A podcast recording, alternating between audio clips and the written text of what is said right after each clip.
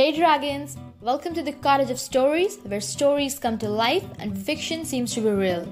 Here I, Priyasha, share my own written fiction stories and review books that I have read. But before diving into this very amazing world of fiction, remember that these stories which I write are completely fictitious and do not resemble any real life person or real life incident. They're just written for fun, so do not take them seriously or personally.